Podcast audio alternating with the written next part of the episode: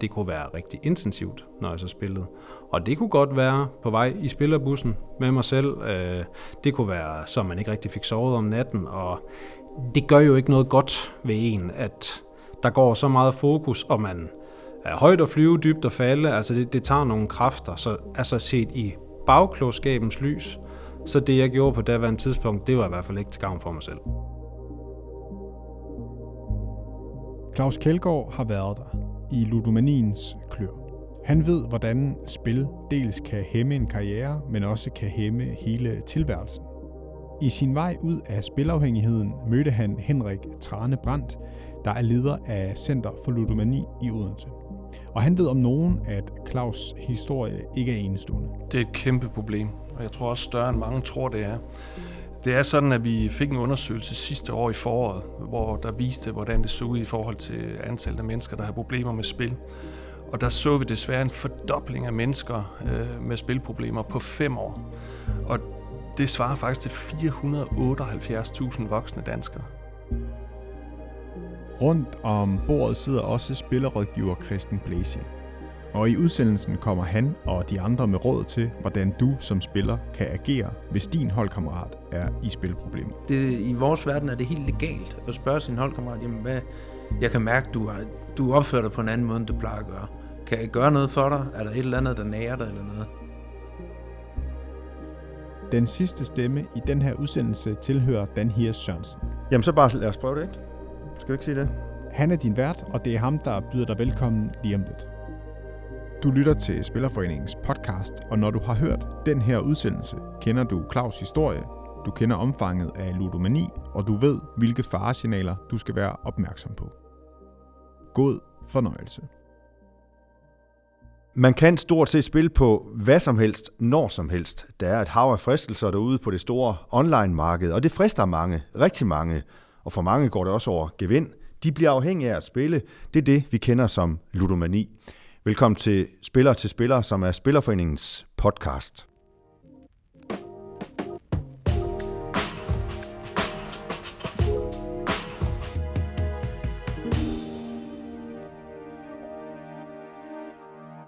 Og med mig i dag har jeg Henrik Trane Brandt, som er leder hos Center for Ludomani, Christian Blæsild, som er spillerrådgiver hos For Player, og så Claus Kjeldgaard, tidligere professionel håndboldspiller, og det er Center for Ludomani, øh, som har været så venlig at lægge lokaler til. Og det er ikke første gang, Claus Kjeldgaard, at du er her. For en del år siden røg du i problemer og bankede pludselig på døren her. Hvad var det, der fik dig til det? Hm, det, det, er jo, det er jo en pæn måde at sige bank på døren. Altså jeg vil sige, jeg, jeg fik et kærligt uh, ultimatum fra min kone, at uh, det her, det havde simpelthen taget overhånd, og at uh, hvis at vi to vi skulle blive sammen, så krævede det i hvert fald, at der skete nogle drastiske ting. Og uh, det valgte jeg, som jeg er meget taknemmelig for den dag i dag. Så tog vi en tur til Odense og snakkede faktisk med Henrik. Ja, Henrik, øh, lad os lige øh, få sat øh, det her problem, den her udfordring, eller hvad vi nu skal kalde det, i, øh, i perspektiv. Sådan, altså, hvad er det for et problem, som vi taler om, ludomani, i, øh, i dagens Danmark 2023? Det er et kæmpe problem, og jeg tror også større end mange tror, det er. Det er sådan, at vi fik en undersøgelse sidste år i foråret, hvor der viste, hvordan det så ud i forhold til antallet af mennesker, der har problemer med spil. Og der så vi desværre en fordobling af mennesker øh, med spilproblemer på fem år. Og det svarer faktisk til 478.000 voksne danskere. Det, der dog er vigtigt at sige, det er, at øh, noget over halvdelen af dem, de har et lavt øh, øh, spilproblem, men stadigvæk bonger de ud på, at der er nogle, nogle ting, man skal være bekymret for. Men det, der så er, er, er mere sådan, kan man sige, vigtigt at have opmærksom på, det er, at der er en tredobling i den gruppe med risiko for at udvikle ludomani, og den er faktisk op på 161.000 nu. Og så er der 30, små 30.000 mennesker, der rent faktisk har udviklet ludomani. Så det er jo et voldsomt øh, problem, og det er en voldsom stigning. Og for øh, at det ikke skulle være nok, så lavede man også en undersøgelse på de 12-17-årige.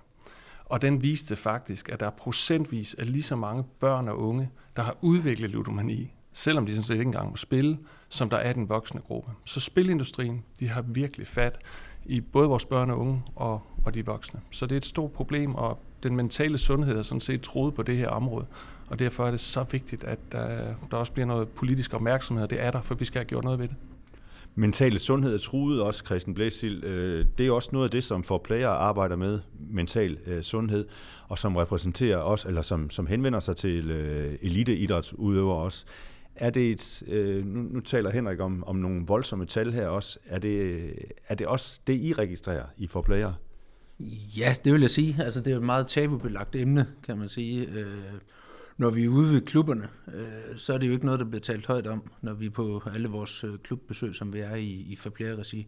Men jeg er ikke i tvivl om, at det er relativt udbredt i øh, forskellige grader i de håndboldtrupper og fodboldtrupper, som vi er ude ved øh, på næsten daglig basis. Øh, en af grundene, eller nogle af grundene til det, det er jo, at de har relativt meget tid, vores medlemmer. De har de fleste af dem en, en OK økonomi, de har en, en masse viden omkring sport. De har et stort netværk inden for sport, hvor de kan få informationer. Og så tror jeg også, at det er en, en stor del af et socialt fællesskab i, i visse omklædningsrum, i hvert fald, som gør, at man spiller meget i, i de her klubber på de her hold. Øhm, og jeg vil sige det sådan, i, i takt med, at øh, kendskabet til vores øh, beredskab på det mentale område er, er blevet større og større, så får vi flere henvendelser fra spillere, som ønsker vores hjælp, Center for Ludomanis hjælp, øh, til, at, til at komme af med det her problem eller den her udfordring. Men vi har også flere spillere, som kontakter os og spørger os til råd, fordi de oplever, at de har nogle holdkammerater i, i omklædningsrummet, som de synes, der spiller for meget. Øh, og det forsøger vi at hjælpe dem med så godt, som vi overhovedet kan. Det er tabubelagt det her også, siger Christen øh, Claus. Øh, så også tak til dig egentlig, fordi at du også indvildet i at fortælle din historie også. Og lad os bare lige dykke ned i den, synes jeg. Øh, fordi du sagde, at du fik et ultimatum, indledt du med at sige, fra din kone i virkeligheden, til at banke på døren her. Så det er jo ikke sådan nødvendigvis frivilligt, øh, at, at du bankede på, på døren til, til Center for Ludomani. Hvad er din historie? Kan du, kan du ikke ligesom prøve at, at dykke lidt ned i den sammen med os? Jo, og hvis man skal starte sådan, altså det, jeg synes Kredsen han er inde på noget af det rigtige her. Altså det, det startede allerede, da man kom, da jeg startede det professionelle miljø, kan man så sige på den tid, som efterhånden er mange år siden, der var det meget det her online pogo-univers, der var, det var det nye, og alle fulgte med i, og det, og det blev jeg også fanget lidt af, den her dygtighedsting, at noget, man kan måske være bedre til noget end andre, og det er lidt den her konkurren- det konkurrenceelement, der også er i Øh, den verden, man er i, når man dyrker eliteidræt, uanset om det er det ene eller andet, altså det er jo høje præstationer. Øh, så det blev jeg lidt fanget af, og så øh, kan man sige, når man bliver fanget af, som man mener selv, man er overbevist om, det er jo ikke det, man tror selv umiddelbart, at man er, det ikke er sundt for en selv. Så jeg havde brug for, at jeg fik den her for døren og sagt, prøv kammerat, nu er det simpelthen på tide, at du skal ud af det her. Fordi det sted var jeg ikke selv på daværende tidspunkt. Nej, jeg får lyst til at spørge dig også, vidste du godt, at du var ludoman, eller i hvert fald øh, afhængig af at spille? Øh, jeg vil sige, at man begynder lige så stille at få alarmknapperne. Det her med, at når der kommer til noget, hvor du ikke selv kan stoppe. Øh, hvor at øh, du sidder og, jeg vil sige specielt følelserne inde i de modstridende, du, du kan blive vred, og du kan blive ked af det, øh, øh, bliver ustabil et eller andet sted, men du fortsætter med i det spil, som du nu er. Altså nu er det lige poker, der var min ting, online poker, men det kan jo være en masse andre ting, som man synes, der er spændende. Øh, når man mister kontrollen med dit reaktionsmønster, det er den største alarmknap, der overhovedet er, så skal man virkelig til at, så skal man trække i bremsen.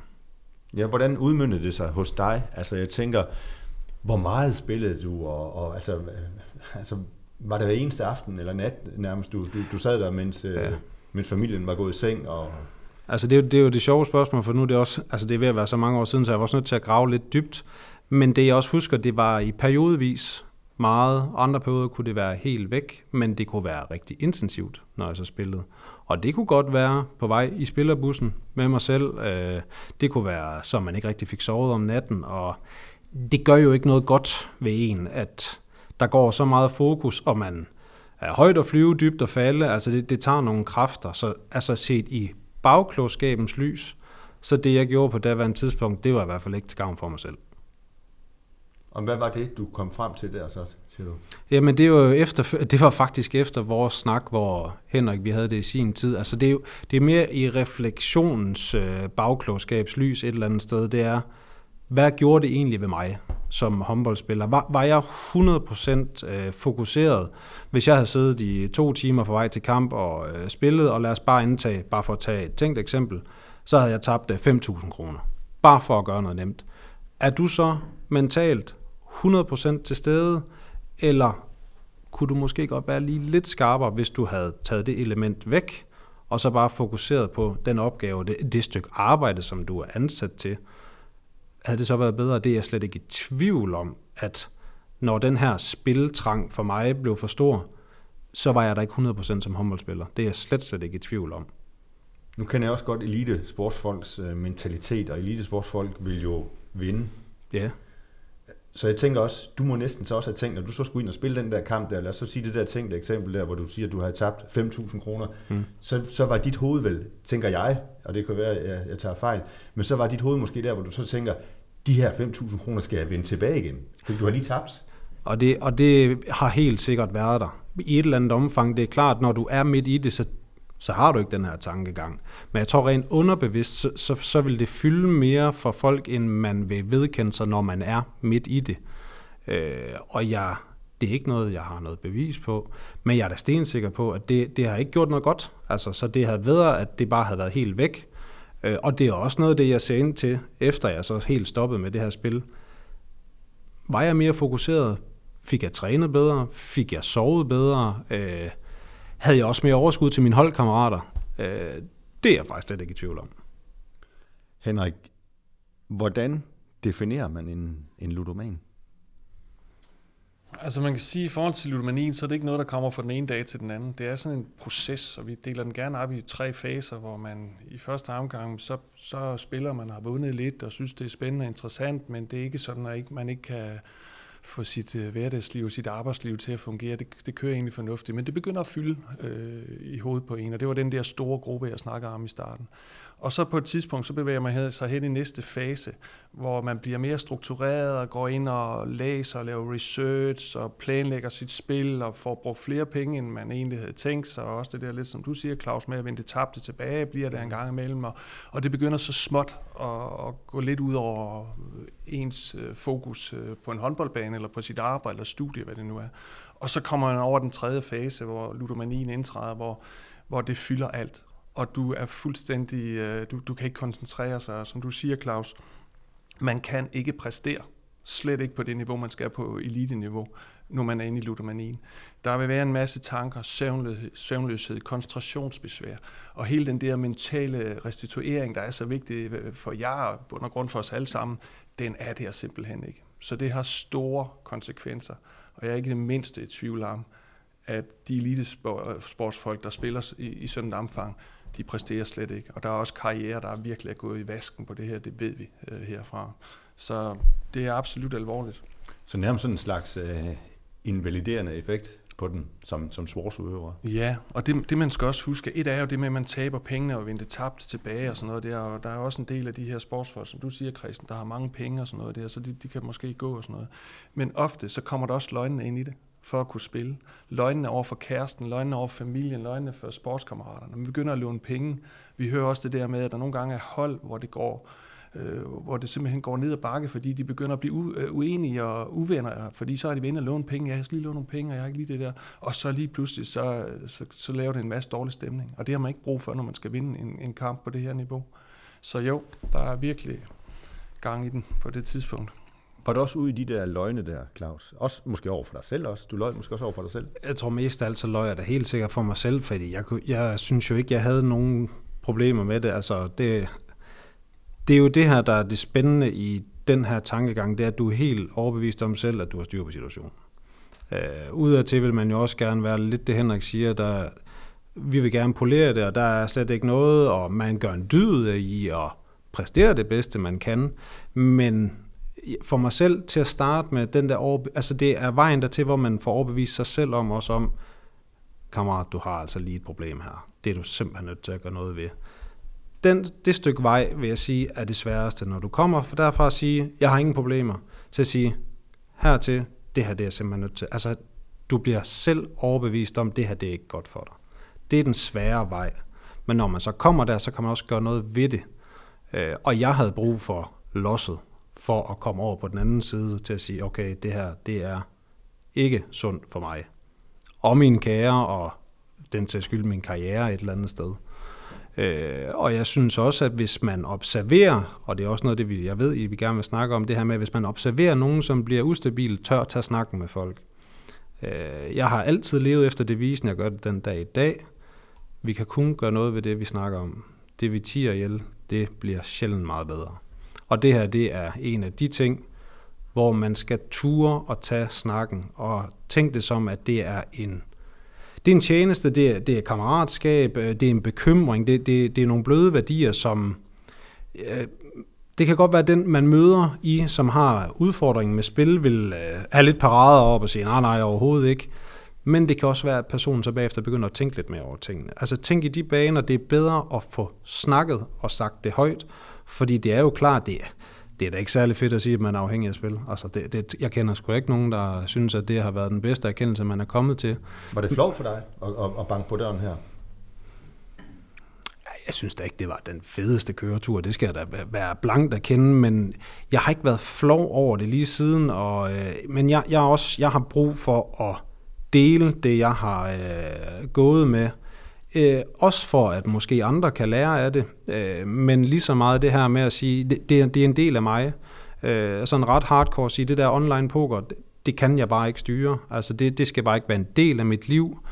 Øh, og jo flere du får sagt det højt til, øh, jeg valgte jo også at sige det til min daværende direktør i håndboldklubben, øh, og den kan også være farligt, når man er i sådan et miljø, at man går til ligesom ham, der et eller andet sted kan sparke dig ud.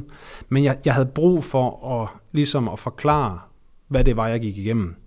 Øh, og jeg mødte faktisk kun forståelse for det, når jeg fortalte det til folk. Men det gør også, at du får et redskab til at skærme dig selv lidt. Øh, fordi der findes spil i det her miljø.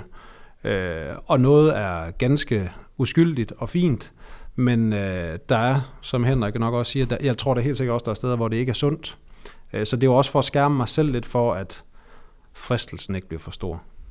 Kan du se i dag, hvad det var, der gjorde, at du faldt i den fælde der, hvis man kan sige det på den måde, fordi der, der må være mange, som er disponeret for det, når, når du, Henrik, øh, siger, at næsten op mod en halv million øh, mennesker faktisk i Danmark i dag har en eller anden adfærd omkring spil, som ikke nødvendigvis er, er sundt.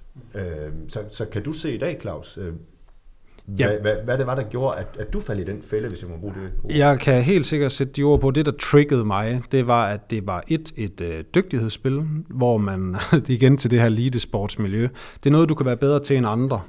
Øh, og begyndte at studere det, jeg synes faktisk, det er meget godt beskrevet, Henrik. Begyndte at studere det her med, hvordan bliver jeg endnu dygtigere ned i det her, så jeg kan skabe. Altså det var lidt også en illusion om, at man har måske en ekstra indtægt, fordi det kan godt være, at vi snakker fodboldspillere og håndboldspillere, så kan jeg bare sige sådan lidt for sjov, håndboldspillere tjener ikke så meget som fodboldspillere. Så det var også en illusion om det her med at skabe noget ved siden af, øh, som man så de her øh, billeder på øh, tv og på de forskellige ting. Altså det, den illusion, jeg, det var ligesom at sige, jeg er sgu bedre end de andre, det her, det, det kommer jeg til at skovle penge ind på. Det fangede mig, det der med, at det var et hyggelighedsspil, øh, og så var det lidt en lang vej til at sige, at øh, så dygtig var jeg måske heller ikke.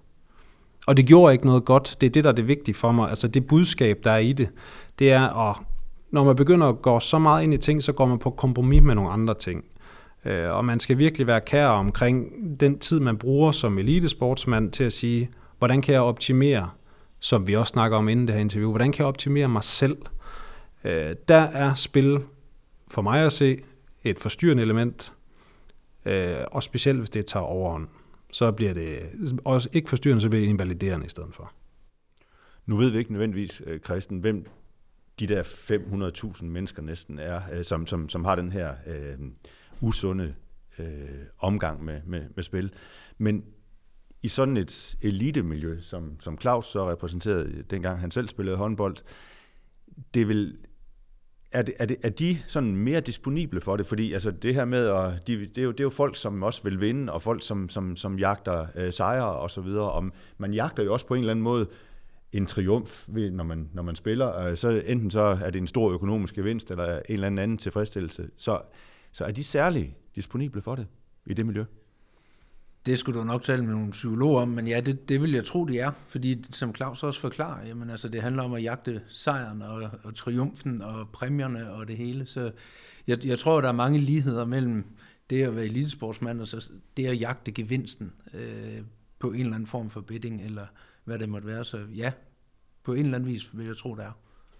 Henrik øh, Trane Brandt, har du sådan et bud på, hvad det er, der gør, at, at, at vi falder i? At der er nogen, der falder i? Altså sådan, eller er, der, er, der nogle, er der nogle tegn? Er der nogle, nogle ting, som, som... Er der nogle advarselslamper som, hos en, som man skal være opmærksom på? Der er ingen tvivl om, at som du også siger, Claus, at øh, det var proces, du kunne ikke rigtig selv se det, men mm. så var der nogen, der begyndte at sige noget til dig, og du begyndte måske også at være opmærksom på, nu tabte jeg lidt i forhold til at skulle på banen, jeg var ikke lige så koncentreret og sådan noget, så, så lige så stille og roligt, så, så, så bliver man opmærksom på, at det her det er ikke helt godt. Og det bliver også noget med, at, at øh, nu skal jeg ikke spille igen, øh, nu, nu, nu er det simpelthen slut, og så gør man det alligevel næste gang, der er nogle penge, eller næste gang, der er en pause og sådan noget. Øh, og hvis man begynder også sådan lige så stille og roligt at komme ud i de der løgne og nogle fortielser, fordi hvad er løgne og hvad er fortielser, ja, ja. måske er det lidt det samme et stykke hen ad vejen, jamen så er det da i hvert fald nogle, nogle signaler om, at der, der er noget, der, der er galt i det. I forhold til det, du siger med, hvad, hvad, hvad er det, der gør, at, og hvem er det, der falder i? Altså man kan jo sige, at, at problemet er virkelig vokset, og, og, og man kan jo sige, at det er jo meget, meget let at spille i dag, så, så synlighed og tilgængelighed er en farlig cocktail, når vi snakker om afhængighed. Og når man så kommer ind i sportsverdenen, hvor, hvor det er også, som du siger, Christen, folk, der tjener gode penge, også folk, der har en del fritid mellem træningspassene og kampene og skal frem og tilbage og alt sådan noget, jamen så øger det selvfølgelig risikoen. Der er en engelsk undersøgelse, der siger, at i elitemiljøet, der er tre gange så mange som i normalbefolkningen, der har spilproblemer. Og jeg mener også, at Spillerforeningen var inden for uh, helt tilbage i 2010 og siger, at 30 procent af deres medlemmer havde det. Så, så der er ingen tvivl om, at der er en overrepræsentation der. Øhm, og så tror jeg også, at noget af det, vi skal have en stor opmærksomhed på, noget af det, vi i hvert fald også har oplevet på Center for Ludomani, det er, at, at der er et enormt pres. Der er virkelig et pres på de her folk, og de skal bare præstere hver eneste gang. Og det er noget af det, spillet kan. Og så kan nogen tænke, nej, øh, det er da alkohol eller sådan noget. Nej, det kan det samme. Man kan simpelthen lukke sig ind i en boble og komme væk fra nogle af de der ubehageligheder, og så kan man bare øh, være der i, i, i den der periode. Så der er også noget med presset. Og så ser vi faktisk også en del, som har fået skadesperioder. Og der er rigtig meget identitet i at være idrætsfolk, og så er man håndboldspilleren, fodboldspilleren, ikke for alle vel, men for nogen. Så det der med lige pludselig komme ud på sidelinjen, ikke være med inde i hele det her øh, business show, som det også er, men sidde ude på sidelinjen og kigge ind, også noget af det, der nogle gange så er gjort. Og når man så spiller og er et miljø, hvor man også snakker om sport, fordi nu, nu spiller du poker, øh, Claus, men, men også mange af dem, der kommer, de spiller jo også vedmålene og ved en masse om de der ting. Så der er jo en kultur derinde. Så ingen tvivl om, øh, der er en overrepræsentation af folk med spilproblemer. Det tror jeg ikke, der er nogen uenighed om nogen steder. Øh, I elitemiljøet. ikke? Og hvis jeg må hurtigt bryde ind, så tror jeg, det, det er en vigtig antagelse også. Det der med, der er jo de her, jeg plejer at sige, vi lærer øh, ikke specielt meget alle de gange, vi er blevet klappet på skulderen, men de der nederlag, man får, hvor man rejser igen. Og i, i en skadesperiode, der er man, jeg synes, det er rigtig anset, Henrik, det her med, at man er mere sårbar et eller andet sted. Hvis du er ude i en periode, hvor du ikke er en del af om man vil det eller ej, så er du bare ikke på banen og kommer med til at afgøre det. Altså, så er man mere sårbar over for de perioder, kan man måske finde på at gøre lidt andet, som ikke er så hensigtsmæssigt for dig selv. Og der er nogle, altså der er nogle sårbare ting, som, hvor man skal være lidt opmærksom på, hvis der er nogen, der hænger lidt for meget med hovedet. Jeg siger altid humør. Humørsvingninger. Observerer man det, så plejer jeg at sige, så kan det i hvert fald være det behøver jo ikke at være spil. Det kan være på hjemmefronten. Det kan være øh, mange ting. Men så er der en ubalance et eller andet sted. Så synes jeg, man skal tage og snakke om det. Og det er lige præcis også derfor, det er så vigtigt, at vi har den her snak, og have en forståelse af, fordi vi kalder jo ludomanien et skjult afhængighed. Det er simpelthen så svært at se. Mm. Men det du siger med, med humørsvingninger, lige så er man helt op, og så er man helt nede. Ja. Og have en, en opmærksomhed på, og specielt der i elitemiljøet, hvor man ved, at, at der er rigtig mange, der har problemer med spil, at det kan måske være spil. Og så også få den snak om det. Og det er en proces, fordi mange gange så vil de benægte og sige nej, nej, og ikke og sådan noget. Men det du får sagt det, øh, og måske så, når der er gået et lidt stykke tid for at sagt det igen, så kommer der en anden, der siger det, måske kæresten og sådan noget. Lige så stille og roligt, så begynder der at lære sig nogle ting inde i hjernen, og så er det måske der, hvor man så tager skridtet og ringer til, til forplayer og, og måske kommer videre til os. Så lad os bare tage fat på den, som du også har taget fat på, Claus. Der. Altså, med hensyn til, hvordan hjælper man så en holdkammerat eksempelvis? Christian Blæsild. Jamen altså, vi vil jo meget, meget gerne, som generelt i hele vores øh, mentale sundhedsafdeling, der vil vi gerne have, at øh, spillerne tager ansvar for hinanden. Vi vil gerne have, at det i højere grad bliver legalt at gå hen og sige til sin holdkammerat, ved du hvad, jeg kan, jeg kan se, der er et eller andet, der nærer dig. Jeg kan mærke, at du agerer på en anden måde, end du plejer at gøre. Altså, I elitesportsfolk kender hinanden rigtig godt. Gå hen og tage, lægge armen om, skal vi ikke lige tage en kop kaffe? Vi er øh, på hotel lige om lidt, så tager vi en kop kaffe og spørge ind til det. det, det I vores verden er det helt legalt at spørge sin holdkammerat, jamen hvad, jeg kan mærke, du, er, du opfører dig på en anden måde, end du plejer at gøre. Kan jeg gøre noget for dig? Er der et eller andet, der nærer dig eller noget? Øh, det vil vi rigtig gerne have, og jeg er faktisk i takt med, at vores tilbud omkring den, den mentale del er blevet mere og mere udbredt siden 2020, jamen så oplever vi faktisk, at det på mange områder er blevet mere legalt at, at sige fra og sige til og tage ansvar for sig selv og sin holdkammerat. Øh, og det er jo en indsats, vi bliver ved med at arbejde på øh, altid fremover, fordi det er utrolig vigtigt øh, for os, øh, I for player og for spillerforeningerne, at øh, vores medlemmer har det godt. Det, det er vigtigt for os, at, at spillerne har det godt øh, på uden for banen. Øh, så det er en indsats, vi fortsætter med. Men hvad nu, Claus, hvis det var en holdkammerat, som i sin tid var kommet til dig og sagt, øh, hey Claus, øh, tror du ikke lige, at øh, skal vi ikke lige have kigget på det her, eller et eller andet.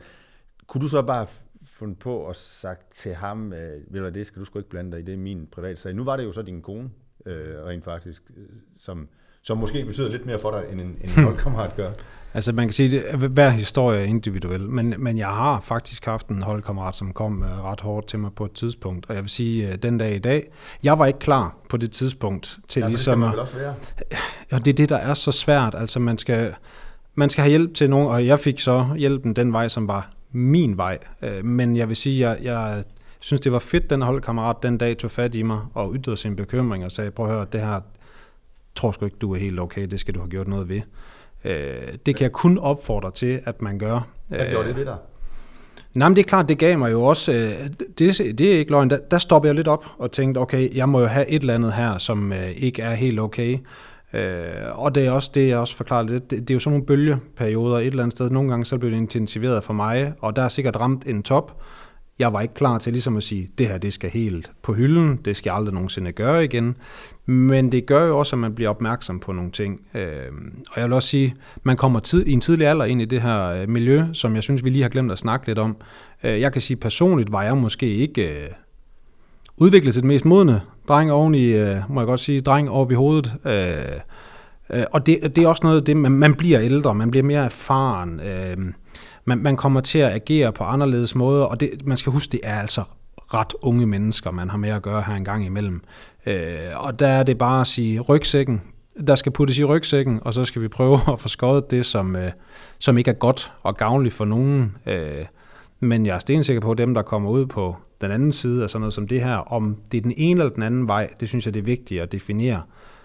Det er sgu en større sejr, når du står på den anden side, end når du står midt i det. Og det, det giver virkelig noget stabilitet, øh, øh, ærlighed, troværdighed, som også er en stor del af min identitet. Altså det, de små ikke sagte løgne, som Henrik han siger, altså man får ryddet op i det der forstyrrende element.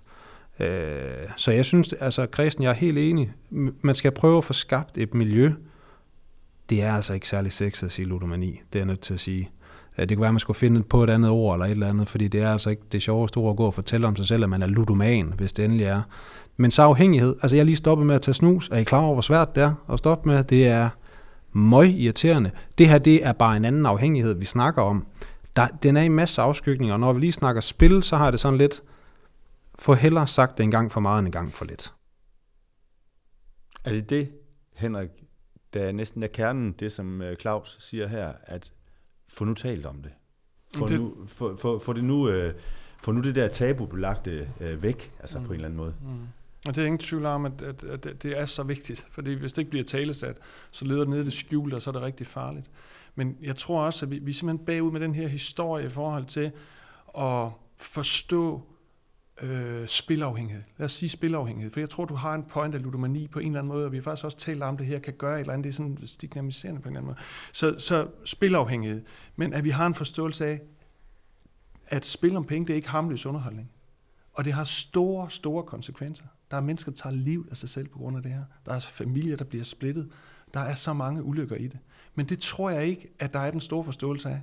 Og i det der elitemiljø, åh herregud, og det er nok ingenting. Så det er også den forståelse, vi på en eller anden måde skal have ud til alle i sportsmiljøet, alle danskerne i bund og grund, og have en forståelse af, det er alvorligt.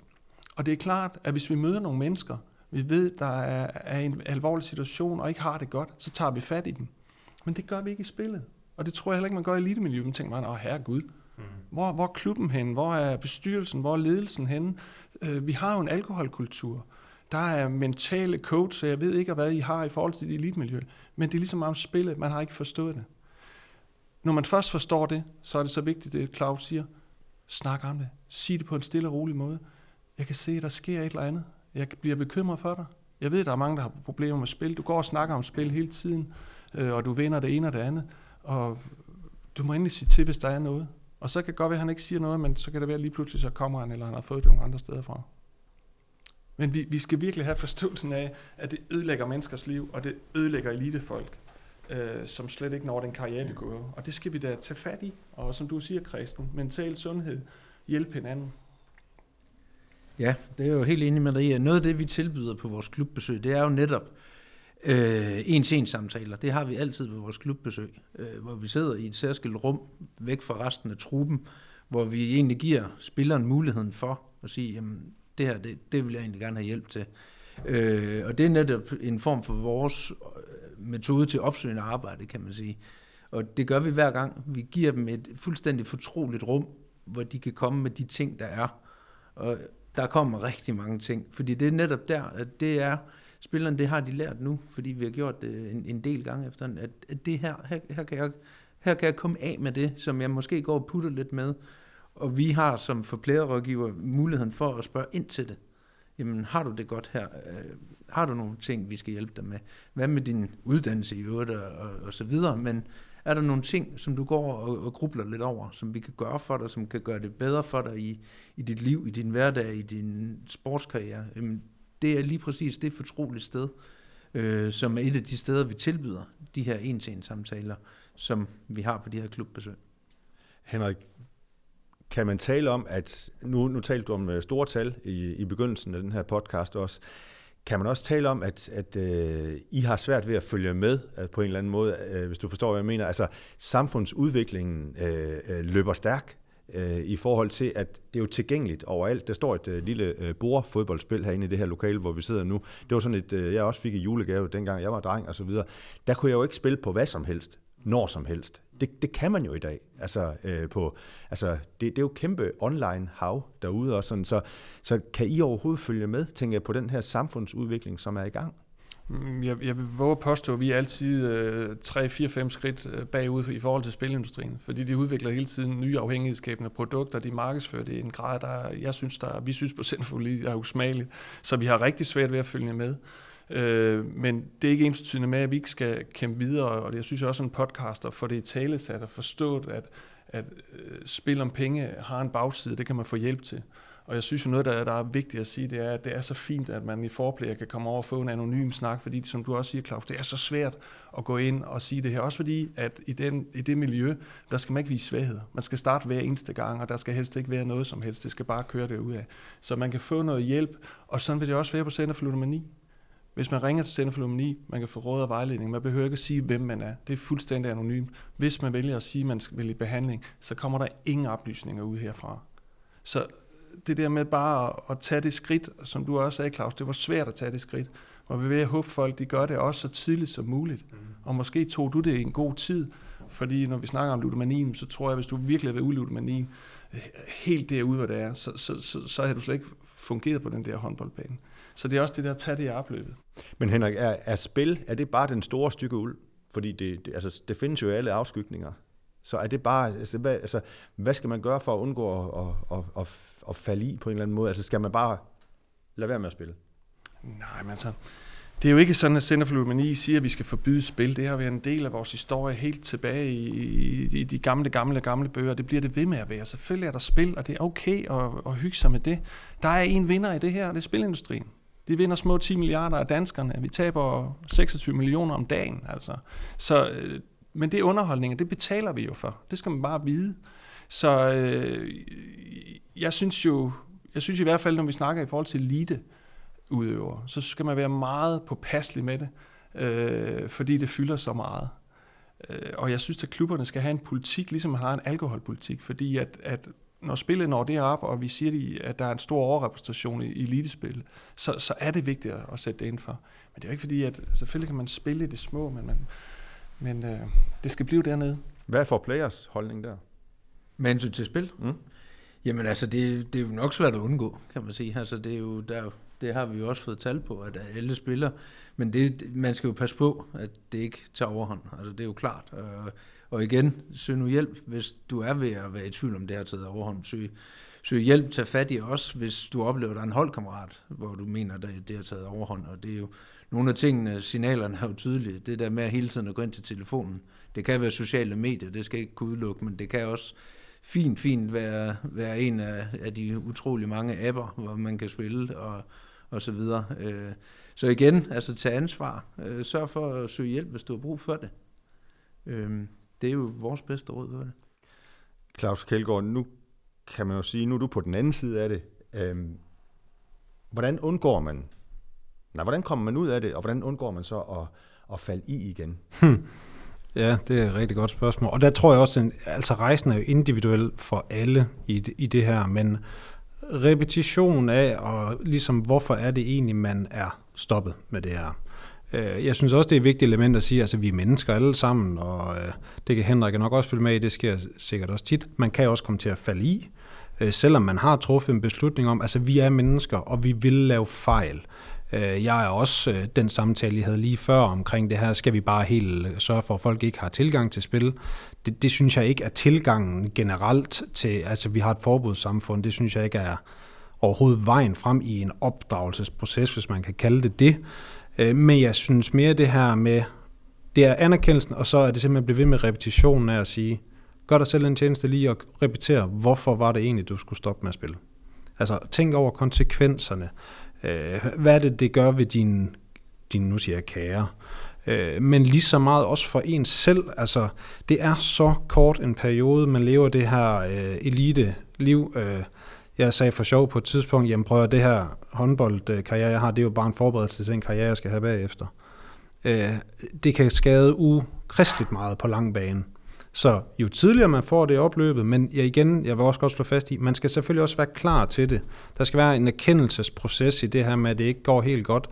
Og hvis man så har svært ved at komme over på den anden side, så har ja, Henrik her fra Center Flutomani, tænker jeg, I har jo også ting, man kan få værktøjer med til. Øh, og det er individuelt, så jeg vil sige, brug dem, der er eksperterne på det her område. De har erfaringerne. Øh, og så synes jeg, en vigtig lille ting, det er lige så meget det, man skal snakke højt om, det er, hvis man føler, man er i et sportsmiljø, hvor det er ligegyldigt, hvad spillet hedder. Hvis det begynder at være for vildt eller tage overhånd, øh, der er nogen, der bliver presset ud i nogle situationer, som måske man kan se, at folk er ubekvemme med, få sagt det højt så hurtigt som muligt, fordi det er i hvert fald roden til alt ondt. Henrik, bare lige også til sidst, øh, hvordan kommer man ud af det og undgår at falde i igen? Jamen, der er ingen tvivl om, at, at, at det, man åbner op og får fortalt om det, det er det vigtige. Det, det store, vigtige, vigtige skridt. Og derfra, men så er det jo, som du siger, Claus, at det er jo en proces, hvor man får nogle samtaler og bliver klogere på, hvad er det, der driller en. Og så får man jo nogle, nogle redskaber til at passe på, hey, når jeg kommer der og der, så er det der, hvor jeg typisk falder i spillet. Det kan være, at man føler sig presset øh, i den ene eller den anden situation. Det gør man i elitesporten, men det gør vi ved Gud også i samfundet generelt ofte så er øh, ludomani jo bare et symptom på noget bagvedliggende. Så det der med at få taget sig af de ting, og når vi, der er et eller andet, der bliver tungt for os, et eller andet, der bliver svært, så skal vi åbne vores mund og fortælle det. Men der er der nok noget i forhold til de fleste, der kommer her jo mænd.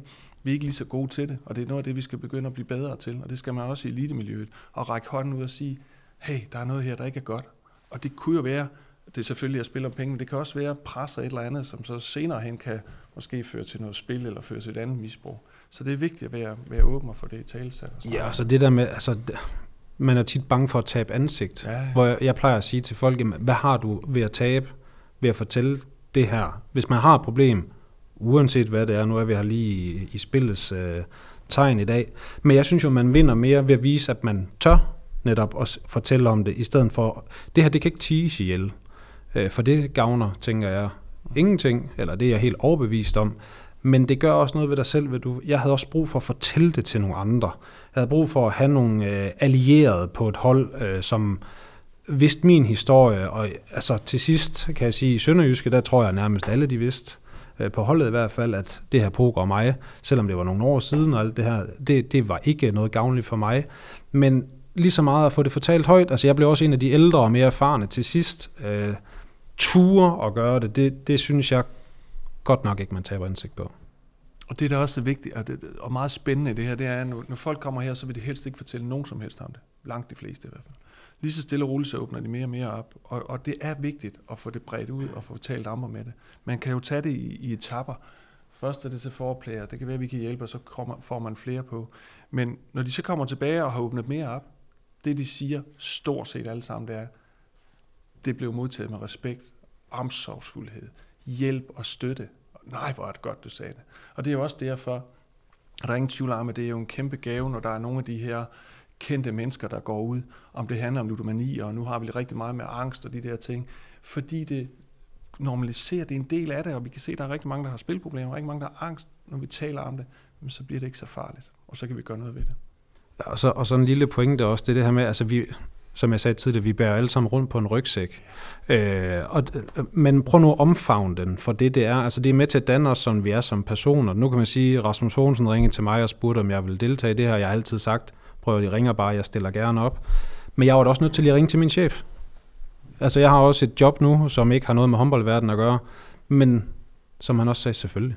Det, det var da en god idé at deltage i det her interview. Altså det, det er jo også det her med at sige, det, det, der er mange problemer der har udfordringer i den ene eller den anden henseende. Nu er det rigtig meget min historie, jeg lige får fortalt i dag. Hvis vi kunne få nogle flere til at stå frem, altså jeg tror, det er mere bredt, det her problem i det her miljø, end der kan godt være, du har nogle statistikker, Henrik, der siger noget, og nogle antagelser. Men det vigtige er, at man får snakket om det. Var det en lettelse for dig, bare lige her til allersidst, var det en lettelse for dig at få det fortalt til nogen i sin tid? Nej, det var det ikke. Det var faktisk det var et værktøj øh, mod mig selv at jeg var nødt til at fortælle nogen, som også kunne følge op på mig. Øh, og sige, prøv at jeg har truffet det her valg, jeg har stoppet med det. Øh, bed lidt om hjælp til at sige, prøv at vil du hjælpe mig med, at øh, du holder mig lidt hånd i hanke her med at holde mig i nakken og ser, hvis jeg bliver ustabil eller et eller andet. Det var lige så meget hjælp til mig selv. Øh, og jo, det er klart, det, jeg tror, det letter mere for nogen andre, men jeg er meget åben omkring også mine følelser og hvordan jeg har det. Men det gjorde også, at jeg kunne hægte den op. Jeg havde fortalt til nogen, nu har jeg taget beslutning om, det her, det skal jeg ikke mere. Så hver gang jeg fortalte det til en, så blev jeg også bekræftet i, at det her var den rigtige. Altså så, så skuffede jeg bare endnu flere, hver gang jeg ville finde på et eller andet. Det var et værktøj, jeg brugte selv, bevidst eller ubevidst. Men det er sådan set i bagklogskabens lys, så tror jeg, det var i hvert fald vigtigt for mig, måde at bearbejde det på. Og så fik du los bag for din kone? Ja, det skal jeg. Ja, jeg fik et kærligt, kærligt los. Så, og det, prøv at høre. Det skulle du kan fortælle den her historie i dag, tænker du? Eller? Det er i hvert fald med en anden historie, end den jeg fortæller i dag. Men det var det, jeg havde brug for på det tidspunkt. Det var simpelthen at få det her gedine los. Øh, og det tror jeg, vi alle sammen har brug for, fra tid til anden, uanset hvad det er. Øh, men det vigtige i min historie, det er at sige, det var i hvert fald, jeg havde brug for det her los. Øh, og så vil jeg håbe, der er nogen i den her øh, sfære, kristen, som I begiver i, som kan selv tage initiativet, altså få grebet det tidsnok til at sige, okay, det vil jeg selv gøre noget ved, uden at det løber løbsk for dem. Altså det, det er jo også det, forebyggelse skal gøre, at vi snakker om tingene, det er, at det bliver fanget lidt mere i opløbet. Øh, og hvis den her podcast kan være med til det, så synes jeg så har, og bare en vi fanger, så, øh, så har det været hele tiden værd. Men apropos det der med at, at, at, sådan at falde i, Claus, øhm, hvad, hvad kan en af årsagerne være, hvis du sådan skal kigge på det i dag? Nu er du, nu er du ude af, af det her med at, at, at være spilafhængig. Men det, hvad, hvad er det, der gør, at man måske kan falde i? Jamen altså, jeg, jeg synes jo, en af de ting, som man nok snakker lidt for lidt om, det er også det her mellemrum, tidsrum, der er ved siden af at, at dyrke elitesport. Altså, der er meget fritid. Altså det her med, øh, og Henrik, det kan jeg også huske, det var en af de ting, vi snakker om, at sørge for at få fyldt sin tid ud med noget konstruktivt, og så vil Kristen sige uddannelse, fordi det skal han gøre for player. Jeg kan sige, jeg brugte også rigtig meget, øh, jeg spillede rigtig meget golf i perioden bagefter. Øh, et var det mentalt afslappende for mig, men jeg fik fyldt min hverdag ud med en anden ting, og jeg fik så også koblet uddannelse på. Altså, man skal gøre nogle flere ting, som gør, at den her kedsomhed er en farlig, nu siger jeg noget grimt, satan. Øh, fordi der gør også, at man kommer til at tænke på alle de her unoder en gang imellem. Gør noget konstruktivt for dig selv. Fyld tiden ud med noget, som giver dig værdi på lang bane. Altså, man kan sige, golf, det er ret kortsigtigt, men det er også noget, som gav mig noget rent mentalt. Øh, det tror jeg er rigtig vigtigt. Så man ikke bare sidder alene derhjemme, øh, Christian, fordi man har som elitesportsudøver også masser af fritid jo. Og så skal man jo bruge tiden på et eller andet, og der kan det måske være, man så kaster sig over online poker eller, eller spil, eller hvad det nu er. Øh, så man kunne jo godt, og nu siger Claus, så vil du nok sige uddannelse. Ja, men det er Claus jo fuldstændig ret i. Det har jeg også talt med Claus om i tidernes morgen. Og det, der er jo ingen tvivl om, at det er jo også en del af vores budskab, når vi er ude i klubberne. Jamen, I har faktisk relativt meget tid. I sidder rigtig meget i øh, en bus, I er rigtig meget i en lufthavn, I er rigtig meget på hotel. Kroppen er, kan sagtens restituere, selvom du sidder og læser en bog eller skriver en opgave. Og det er jo netop en af grundene til, at vi blandt andet har vores online academy, hvor vi har en hel masse uddannelser samlet, hvor du kan mere eller mindre følge med, stort set uden at komme ud på uddannelsesinstitutionen, men hvor du kan gøre det fra der, hvor spillerne er i hotel og på, i klubben og så videre, i de der perioder, der er mellem træning og, mellem træning og kamp og så videre, fordi de har meget fritid, hvor der skal restitueres. Men kroppen kan sagtens restituere, selvom du sidder og læser eller skriver. Det er overhovedet ikke noget problem. Er det kedsomhed også, Henrik, som kan drive nogen ud i det? Om det er slet ingen tvivl om. Kedsomhed, vi, vi kalder det højrisikosituationer, og der er kedsomhed en af de store, som rigtig, rigtig mange af dem har. Og noget af det, vi kan sige, vi har brugt mange kræfter på, og jeg også snakket med Claus om, det er jo at få fyldt ind, fordi højrisikoen bliver øh, kedsomhed, så begynder jeg at spille. Du skal ikke spille, så skal gøre noget andet. Og der kan det være fint at gå ud og spille noget golf og læse en bog og sådan noget. Det vi bare bliver mere og mere opmærksom på, sådan terapeutisk i det, det er, at det der med hele tiden at være det der drive, vi hele tiden skal være i gang med et eller andet, og vores hjerne bare knokler det ud af at der kan man komme over det her beroende system, og nogen vil måske sige, at det bliver for langhåret, men meditation er virkelig også noget, der vil kunne gøre noget. Og det tænker jeg også i elitemiljøet, det der med at kunne fokusere og komme ned, og ikke bare skulle gøre noget hele tiden og have hjernen kørende, men bare slappe af. Og man kan sådan set faktisk se det, når man scanner folk, at det har en rigtig god positiv virkning, hvis vi kan være i det system. Så det er også noget, det man kan tage ind. Så det ikke kun er drive, men også den anden del. Og det er det jo med livet. Det skal være balance. Øh, så der skal være lidt af det hele. Og på, bare for at følge i Henriks lidt meditative tankegang, altså prøv at høre, jeg, var også, jeg begyndte at fiske rigtig meget. Ja. Noget, jeg var utrolig glad for som barn. Øh, begyndte at gøre det, for man kan kalde det meditation, et eller andet, men det giver også noget andet. Du fylder tiden med noget ro og noget glæde. Altså det, jeg er enig, det kan godt være lidt langhåret, man siger, at vi skal til at meditere som håndboldspiller. Det tror jeg altså, det er de færreste, der kommer til. Men gør noget, som også gavner hjernen et eller andet sted, som ikke er med 110 i timen konstant. Og, og der kan man sige, at det der med at fiske, det, det er jo også meget beroende. Det er der mange, der faktisk har som strategi. Øh, men det kan også godt være, hvis meditation så bliver for langhåret, så kan det også være det der med bare at tage noget musik for ørerne, og sidde bare og lytte til det, og lukke øjnene. Mm. Det er jo også noget, der ikke gør hjernen lige så meget på, på overarbejde, som, med nogle af de andre ting. Men det er vigtigt, vigtigt at få sat noget andet i stedet for spillet. Og det siger man med al afhængighed. Det vigtigste, det er, altså man skal nok få folk til at stoppe med at spille, men man skal godt nok også sørge for at hjælpe dem med at få sat noget andet i stedet for, for ellers kommer det tilbagefald. Det gør det. Det er yderst, yderst vigtigt. Du har lyttet til øh, podcasten Spiller til Spiller. Mit navn er Dan Hirs Sørensen. Tak fordi du lyttede med. Tak til dig, Claus øh, Kjeldgaard, tidligere professionel håndboldspiller, for at fortælle din historie. Tak til Henrik øh, Trane Brandt, som er leder hos Center for Ludomani, og tak til Christian Blæsil, spillerrådgiver hos øh, organisationen for Player.